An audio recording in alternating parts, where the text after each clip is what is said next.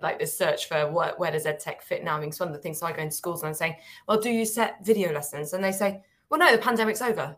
It's like, yeah, yeah but video lessons have been around forever. I mean, our supply teacher used to wheel out a TV and you know we'd all watch a watch a video when I was a kid. So video lessons are never going away. But that's sort of the implication is that the same way you talk about edtech and parents just go, well, screen time.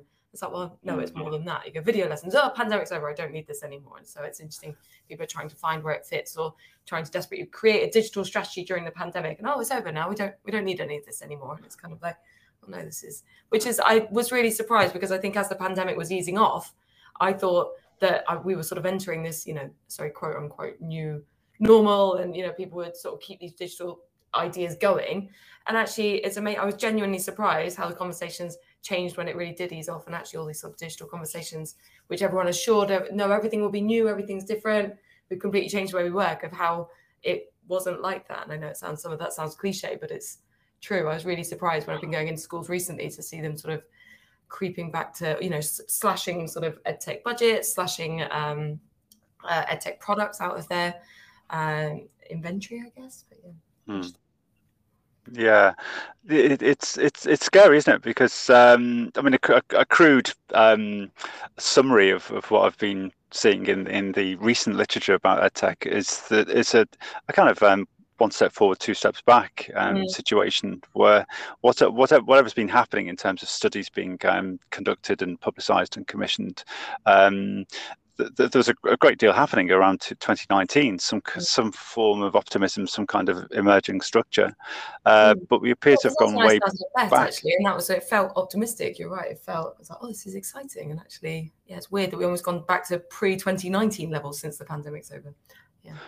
Yeah. So that that I suppose that um, makes us think of a almost an existential question, really. That mm well, if it's less important because of the need to catch up in light of the pandemic, yeah. then it wasn't that important in the first place.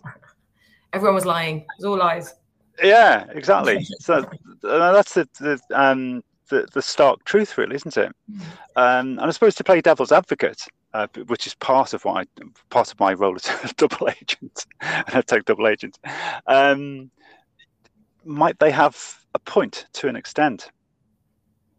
I'm playing devil's advocate here. Yeah, I think it's good. I think it's absolutely uh, critical to perform a edtech audit um, and make sure that you are using all these things that you might have panic bought uh, during the pandemic. I think that's important, but I think it's also really important to make sure that you're not slashing the wrong things, and that's case of I guess listening to your teachers and.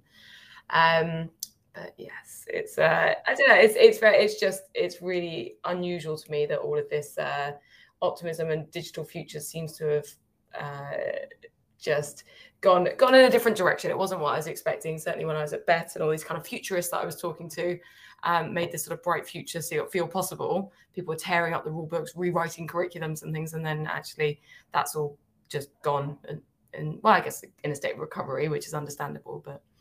Um, mm. Okay, so we, we, I know you're not really involved in BETT, um, anymore, are you? It's, it's, it's, it's I watch with a keen not... eye. I'm still I'm a spy, a BETT spy. Yeah, I find it very interesting. I find it interesting sort of thing. We're both double agents. yeah. Um, so BETT 23, what would we what would we hope to see then? Do you think that that's um, that's a, a, step forward? Given that we have, I think we I think we agree that we've taken something of a step back with uh, mm. with EdTech. Um, I, I don't know. I think maybe getting the basics right of uh, you know what is critical technology um, and what isn't. I mean, I think uh, I don't know. I've, i sometimes feel when I say things like this, I do fall into these cliches of like, oh, we don't just want robots and VR helmets, which seems to be on every every brochure that you ever see about an edtech event. Certainly, pre-pandemic was uh, was VR helmets and robots, right? So, um, and mm. I think mm. people have sort of reevaluated that sort of gimmicky part of edtech and boiling it down now to uh, to the essentials, whether that is uh, video lessons, whether that's tools that support differentiation and SEN learning. And so it's boiling it down to uh, to the basics, not panic buying kind of everything, uh, everything and nothing. So maybe we should see more of a focus on, um, I guess, tools with impact and less of the flashy, the flashy stuff. But it might be a small bet if uh, if that happens. It would be, wouldn't it? Yeah. yeah. I mean, one of the things that um, I, I, picked up on in the recent literature about specific edtech uh, tools, if you like, or, and specific edtech areas like AI, for example, mm. is that a lot of the studies are, are, very sort of tentative. You know, they're, they're very often conference proceedings, just pr- making proposals for something, reflecting uh, a sort of iterative um, journey, if you like, iterative development of um, edtech platforms and and you know categories of of edtech. Yet, at best, of course, it's um, this is amazing, this is revolutionary, this will change everything, isn't it fun, kids, mm. uh, and so on. So, um, I mean, that's one thing I'd like to see, something that's a bit more um, realistic and, and, helpful, if you like. So, if sometimes the most the most interesting developments in edtech are actually the the sort of upgrades to existing technology. So, even some of the things that so I've I've just been in Oman where uh, the uh, amazing speaker Basil was speaking. He's at Google, but he's just talking about you know so the, they sort of seem quite small, but some of the things that you're adding to Google Classroom, and actually this stuff can be really revolutionary. It's just an update really for Google Classroom, but actually some of this stuff is is amazing. And you know, hundreds of developers have spent ages working on it. And it's not a big new flashy gimmick. It's kind of a um, all of the add-ons that you get on Google Classroom can be some of the most amazing technology you've, you've seen, and it kind of just then comes as part of your Google Classroom subscription, for example. Um, and even every time Edpuzzle do a new integration, for example, so we've just done the integration with uh, Schoology, so PowerSchool Schoology you know, and suddenly by doing those uh, integrations, we grow by hundreds of thousands of users almost overnight because suddenly, oh, sorry, it wasn't Schoology, it was Canvas. No, Clever. Sorry, that's it. This uh, platform, Clever, which is a bit of a single sign-on kind of. You'll know more about Clever than I will, I'm sure, Pete. It was Clever, and suddenly we had you know tens of thousands of users overnight by doing these kind of integrations. So it's just kind of updates, and even our content library that we're growing now is uh, an update. But suddenly it just sort of grows our user base by an awful lot because you're adding um, adding so much more functionality into existing products and making them more valuable. So sometimes it's worth looking at what you've already got um, and making sure yeah. you can't do more with what you've got. I mean, even um, so, we've got the screen recording uh, Chrome extension for Edpuzzle now, and that can replace Zoom and Screencastify that. I'm in danger of uh, being evangelical and, make, and, making bold claims about Edpuzzle now because I am I am a, a fan of Edpuzzle. Um, yeah. So, um, I mean, there's plenty of things that I like about it. Um, so I've written about it before, and I'm writing a new chapter um, about it. Um, deadline July the 31st. um, I know, I know, scary, isn't it? So this podcast would, would, will help me with it actually. But um, so I I love the the way that as I'm training teachers, mm. it enables them to think about their questioning right? So the design of their questioning, and also to think about, well, what am I going to do with these answers once the kids have actually answered them? What what mm. are the next steps? What how is this going to be formatively assessed? Um, I love the the fact that there's no hiding place for the students. They uh, so we all remember that when... so I did my I did my training on Edpuzzle. So to do Ooh. my I did all the online PD to get myself up to speed with the uh, uh, with the program. And my goodness, don't do you have to watch or do you have to? You really really need to concentrate. Um, yeah, you do feel like being picked on in class.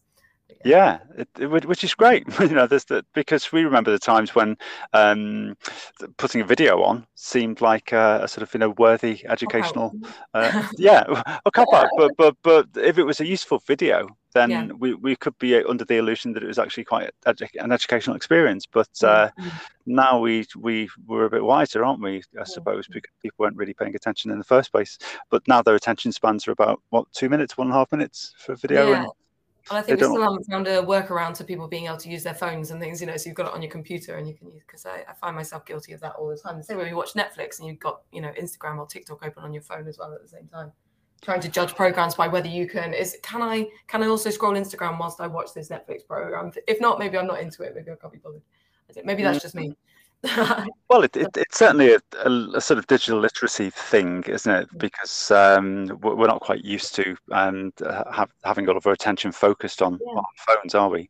Um, maybe maybe we need some kind of thumb extensions that, that sort of you know, but bolt down our thumbs so that we, can, we can't scroll while watching uh, videos on Edpuzzle. I guess in class they'd make you sit on your hands, wouldn't they? I suppose.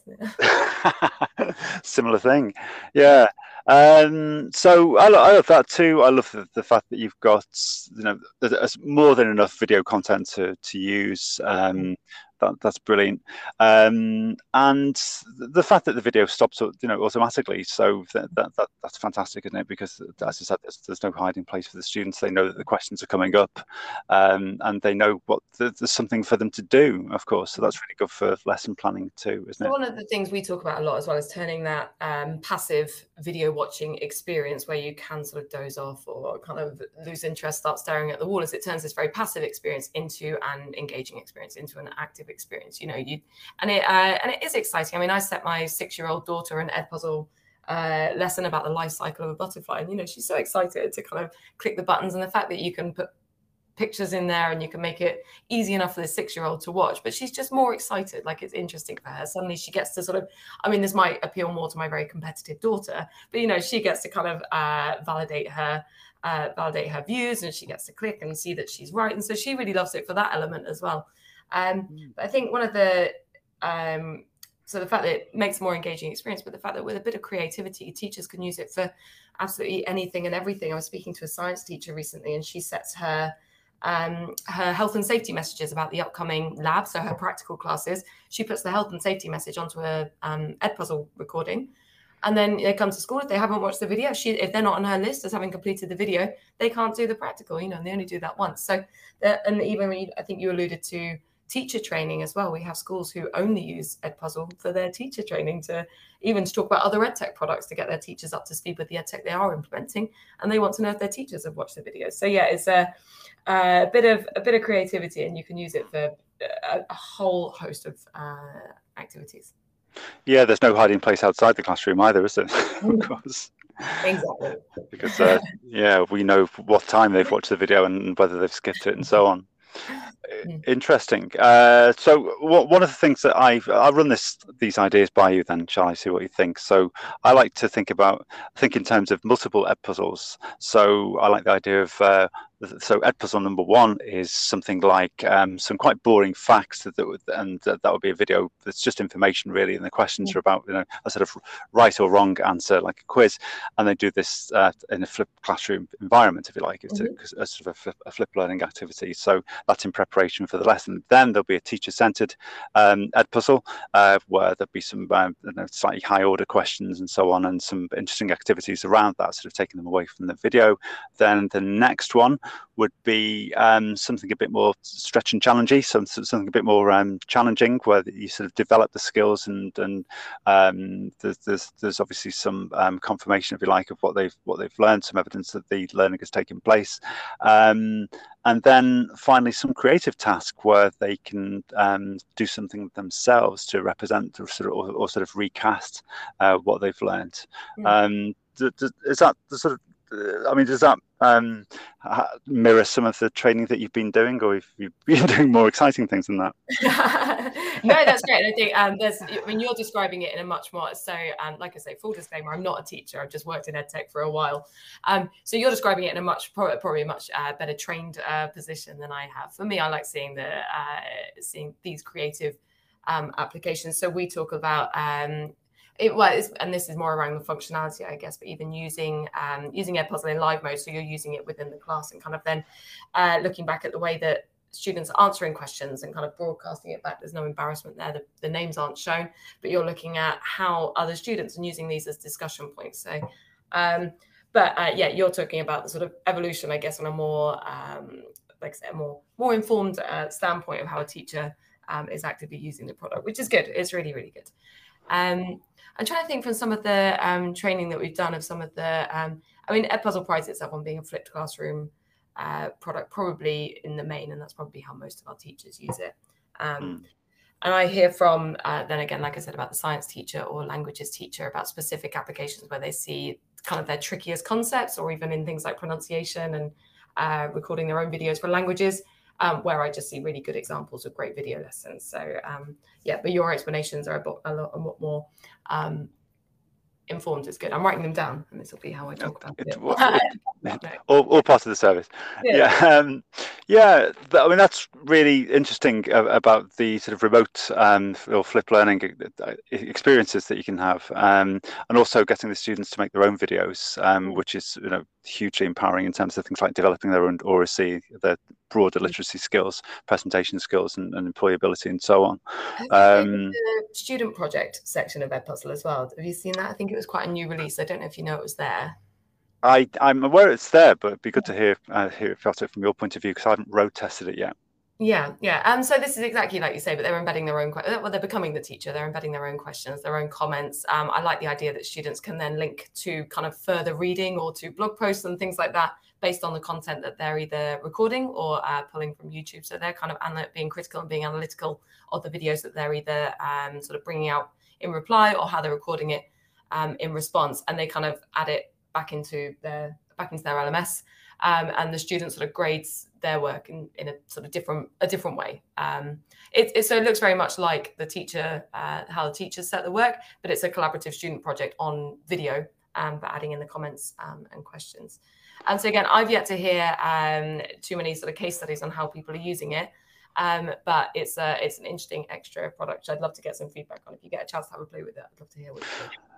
Absolutely. Well, have you had much feedback on things like the, the LMS, the learning management system? The, the because what I'd imagine what you don't want to happen is, is for the Edpuzzle LMS to be sort of to sort of conflict with other with existing LMSs, and um, for that to create problems for the teachers and confusion for the for the students. So have people fed back to you about that?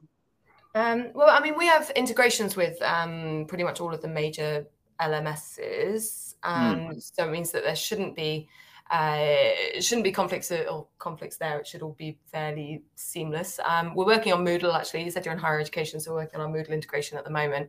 Um, we've got a lot of universities who've got the pro accounts um, with us, and actually you can imagine sort of putting longer. Have you used it much since you've been uh, in higher education as well? Do you use it for? Do you train teachers about Edpuzzle, or do you still set Edpuzzles? I I do both. Uh, I mean, really, that one of the things that uh, uh, it's a it's an introductory thing to an extent with mm. um with, with our student teachers. So, I mean, the idea is that um, I, I would say to our uh, English student teachers, um, have you tried this? It's amazing, right? So, um, so I, I, would I would demonstrate that. I would model how to use it, and then I would ask questions about what would you do next, and what what kind of feedback would you expect to get from the students. So, you know, if you if you designed this question, how what would the how the students going to answer it? Right within a classroom situation how might they answer it remotely? Uh, so what? After so what is always a really important part of, uh, of what we do. What happens next? You know why and why are you doing it? Why is it why is it better than not doing it? Um, mm. these these are really important questions. So so on one hand it's that kind of um, you know modeling how to use something a little bit like a learning technologist would. Um, but more importantly, it's about about showing them some magic because what they've got to do, what we've got to show them is that a teacher is a, a kind of magician that they can their lesson should feel magical in some way. So mm-hmm. um, that that's that, that's something on one hand it's you know it, it, it's something that's interesting and magical for for their pupils for their kids, mm-hmm. uh, but on the, at the same time, as I've said before, there's, there's, no hiding place for the kids. You know they've got to pay attention. They've got to expect that these questions are, go, are going to appear in a few minutes' time, so they better answer them because because they're going to be accountable for those answers. Mm-hmm. I think it's um it's amazing, really. I mean, doing what you do, and this was and this might be probably every teacher under the sun knows this already, but someone explained it to me very well the other day. It was a lady called Joanna who works at Fairgreen School over here, and she was saying actually, once you've learned how to teach anything, once you've learned how to teach, once you've learned how to, uh, you know, design a curriculum and design the learning in such a way that you know that this information is going to go into your student, uh, no matter what age, then actually you can kind of teach anything. Like, so she could go and teach uh, mechanical engineering. She, or so she says, um, if because now as long as she knows, uh, you know, does a few courses and reads up on it to begin with, she knows how to teach it in such a way that these uh, that her, these students could end the course knowing the concept that she's trying to teach, which I think is amazing. And it is, like I say, sort of teacher magic. Um, mm. Once you know those, um, and like I say, this is probably will feel patronizing to any teacher, but I had never heard it before. Um, and I think that's amazing because you don't. I mean, I would say so from a sales background, that once you know how to sell, you can sell TVs or you can sell advertising or you can sell, uh, I don't know, um, sponsorship of football teams. But once you know how to sell, you kind of feel like you can sell anything. And I just never really applied that concept to, to teaching before. I don't know. I don't know if you agree. I, I, I agree. I completely agree. Um, and that's I suppose that's the essence of the of the joy of teaching, really, because one one thing that starts to happen to you is that I'm sure you found this with um, with with your you know sojourns around different schools in in, in the Middle East, but um, once I learn something new, I just want to tell people all about it and, and mm. teach them too. It's it's a weird kind of compunction that you, you develop as, a, as an educator. So um, now, so because i have I've you know learned quite a lot about edtech over the years, uh, but as a, an outsider, I still want to to teach other teachers about it and, and, demonstrate them. But obviously, my difficulty, if you like, is that I'm not a learning technologist. So mm. um, i do occasionally get a nosebleed when, I, when, I, when I get out of my depth. So um, yeah, so it, it, it, it's interesting. But are you enjoying the, the, the, instruction part of, of what you're doing then with, with Edpuzzle? puzzle? And, and also, do, do you want to talk about the other uh, projects that you're involved in? Um, so well, uh, yeah. Although I feel like they're slightly neglected since uh, you know it's like when you start a new a new role in the training and yeah. Things. Um, uh, I so I am taking on a lot more training. I'm actually doing a big teacher training tomorrow with um, a group of pre-service teachers in uh, Jordan, for example. So um, it's it's an exciting place to be. I think um, I've not, so I've not been on this side of the table before where I'm kind of working strictly in uh, the ed tech field. So even at BETT or uh, with TES, I was kind of on uh, always a bit removed, whereas now I really enjoy it because I'm going in and I'm te- speaking to uh, teachers all day and every day and um, ed tech specialists um, and talking about, and it's always been, I found even when I was working with TES and working with their teacher training division, it was always something that I would go in and talk to schools out about because I just couldn't help it. I wanted to know what platforms they're using, even though it had no real um, impact on my business whatsoever. So um, I'm pleased to be back in that side. Um, and then, so as for other projects, so um, I am still a co-founder of our Women in Education group that we run. Um, so this is myself, and it is very uh, it, well. It, it is a women who women who innovate and integrate in education. So you can find us on Twitter uh, at we edu w i i edu. Um, but because it's run by three kind of techie women. So that's uh, myself, Philippa Wraithmell, who is um, at the moment EdTech specialist uh, in Abu Dhabi, and Linda Parsons, who's head of innovation across the Al-Futtaim Education Group here in Dubai. It's definitely got more of a techie lilt, so we all kind of can't help ourselves and end up talking about EdTech when we have our get-togethers. Um, but um, we have a newsletter uh, that we try and send out every month, although it's on pause over the summer, and then we run get-togethers across the Middle East. So um, yeah, we're always happy to hear from people who have interesting things to say. We try to interview inspirational women um, every month or two um, and host them on our YouTube channel where we have real kind of in depth conversations with women who've achieved fantastic things in education or women that we can see are inspiring others in leadership or in technology around education. Um, and I've had an absolute blast putting it together. Most recently, we ran an event at the uh, BSME conference and kind of got a bunch of women together. We ran a few silly activities and a few more serious ones. Um, but it's a really good way to facilitate networking amongst women kind of on on our own on our own terms um, and i've just absolutely loved every minute of being part of it Brilliant. I did a podcast a few months ago uh, about uh, teachers' side hustles, um, and I asked the question: Should everyone have a side hustle? What, what would you say to that? um, I, I I wish we edu could be a bit more of a side hustle. Unfortunately, at the moment, it is all um, it is all uh, out of the goodness of our own hearts. Um, I I think it's interesting that most teachers do, especially education technology uh, specialists within schools or edtech integrators, have usually got something in their pocket. Oh, it reminds me of you know when you talk about in LA and everyone has a script in their back pocket. I feel like most edtech uh, bods that I meet have got a product or feel that they've got a better way of doing something. Um, mm-hmm. So I personally don't live by my own rules of having. Um, a side hustle that I think might turn into something more. Um, but I think it's interesting. I would always support anyone who who does um, because I think the better. I mean, Edpuzzle was founded by uh, by teachers for teachers. You know, it was a better way of doing things. They could see the problems with. Uh, they knew teachers are sharing videos, but they knew that there had to be a better way than sharing YouTube links, and so that's where Edpuzzle was born. And I think that, and that was, you know, now they've got something like uh, two million users, and 80% of the schools in the US use Edpuzzle, and this is sort of out of a dream in a uh, in a garage. So um, yeah, I think I fully support anyone who does it and wants to do it because you know someone someone's got to do it, and if you've got a better way, um, then yeah, I think absolutely go for it. Yeah, so the vision was right from the start, wasn't it? Uh, clearly, um, and you mentioned this analogy of um, of you know Hollywood uh, or script. everyone's got a script in their back pocket. Um, but wouldn't it be nice if all educational technologists and people with edtech and interest in edtech had a better a, a better um, elevator pitch? You know, because sometimes they're not quite sure about um, what what they're trying to achieve. That the focus yeah. is sometimes on the technology and what what uh, and how I suppose teachers could benefit from it if that makes sense as, as if, um, absolutely. Um, team up with a salesperson find your find your killer killer salesperson who can then go and pitch it. But it is um it is a competitive landscape. I mean I was very lucky when I got this role with Edpuzzle actually um you know finding finding those kind of joint skill sets maybe of um of understanding education but also being able to really sell yourself. And I think that's one thing about uh kind of networking events, I would always say to everyone, the power of your, you know, power of your network can't be underestimated. Uh, sorry, can't be overstated. I said, sorry, the power of your network can't be overstated because that's where you're going to pick up tips of how to craft and hone that elevator pitch as well. Mm-hmm. And meeting people and talking about it all the time. I mean, I think of, um, uh, like I say, Philippa, who's just written her book and, um, you know, sort of a, um, she will talk about it. And actually, I've watched her the way that she talks about that book, having seen her talk to so many people about it, just gets so much clearer and sharper. And by the end, it's such a clear concept. Um, and now she's sort of uh, with her eyes shut can just talk to people about the, her digital ecosystem book, and kind of it's it's done and it's so polished and it's it's makes such a difference. Definitely. Yeah, get her on the podcast. Uh, what, what, what, people find, I think, is that um, it, it, really it really clarifies what you're about, doesn't it? When you have to sort of sit there and talk about it for uh, for half an hour or so. Yeah, uh, it has to be clear in your head.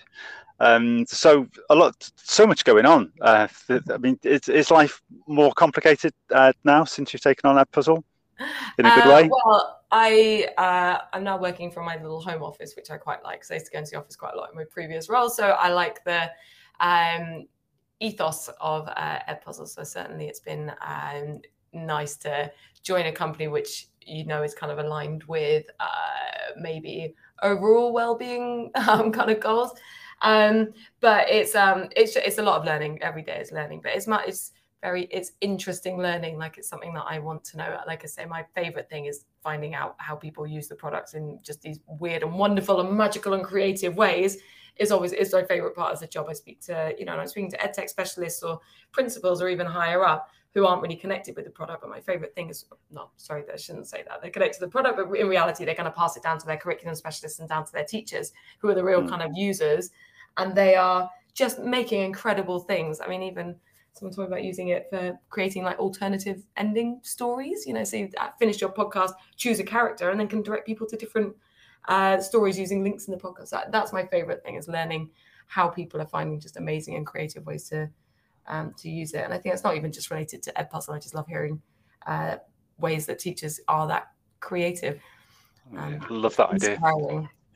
Yeah, I love that idea. I shall uh, take that one from you and share that with my students. It's a, it's a brilliant idea. It really is. And you're still getting to travel, of course, aren't you? Because you went to Barcelona recently to uh, to meet with the uh, well, is it Edpuzzle HQ? Is that what you call it? yeah. So um, I mean, the, the technically the address on paper is in San Francisco, but the um, majority of um, I mean the the founders are from Barcelona. The the biggest office that we have is in Barcelona, but really mm. beautiful office in the center of uh, center of Barcelona. Um, yeah, I was in Oman for a conference with the ministry very recently. Um, yeah, so there's still a bit of a uh, still a bit of travel around. Well, mostly around the MENA region, but um, yeah, Barcelona was a bit of a um, a bit of a surprise one. I'm excited. But I'll be back for BETT 2023 as well, especially as it becomes more global. I mean, one of the best places to meet GCC Ministries of Education is almost at BETT UK now. I think it's uh, I mean, it's amazing. They're doing a great job. Yeah, absolutely. I missed it this year for the first time in several years, but um, I know, I know, but um, but I guess I get back there and hopefully see you there. Fantastic. Absolutely. Um, I love Barcelona. I had my stag do there, so uh, oh, really? Uh, yeah. So oh, I didn't see that. the best time, the food and the drink, and just the sitting on the, the weather was stunning, and just kind of sitting on the pavement cafes and having a caña, little beer. Um, oh, it's just it was so so nice. Take me back any day, even though I was yeah. Sorry, I'm talking. I, I did do some work, I promise, but I also a lot of paper yeah. and a lot of shopping. The shopping compared to Dubai, the shopping is so like it's so cheap, and then you get all the tax back as well. So yes, I might have gone a bit crazy. ah, right, okay. Oh, fantastic. Yeah. Uh, well, I hope to be in Spain again soon. Yeah, yeah. definitely. I, I think um, my son went to San Sebastian recently in, in to the northwest, oh, and he yeah, absolutely it, yeah. loved it. So that's kind of next on my list in Spain. But I love mm. Spain, really do. Right. Oh, so th- thanks a lot for taking the time, Victoria. Really appreciate it. it was vaguely helpful. I have no idea. Uh, I don't know. I've, it's, it's it's unfortunate. It is definitely a case of imposter syndrome when I get invited to do things like this. I'm like, oh, am I talking about the right thing? I think it's hard. Yeah. I although I do feel like I should go and do a bloody PGCE now because I'm talking about it so often. Um, but uh, yeah, I definitely feel uh, a little bit. Um, but yeah, so it's it's lovely to be invited. So I really appreciate the. Absolutely, yeah. Well, uh, the thing is, there's always other people who have other, other knowledge. It'll always be like that.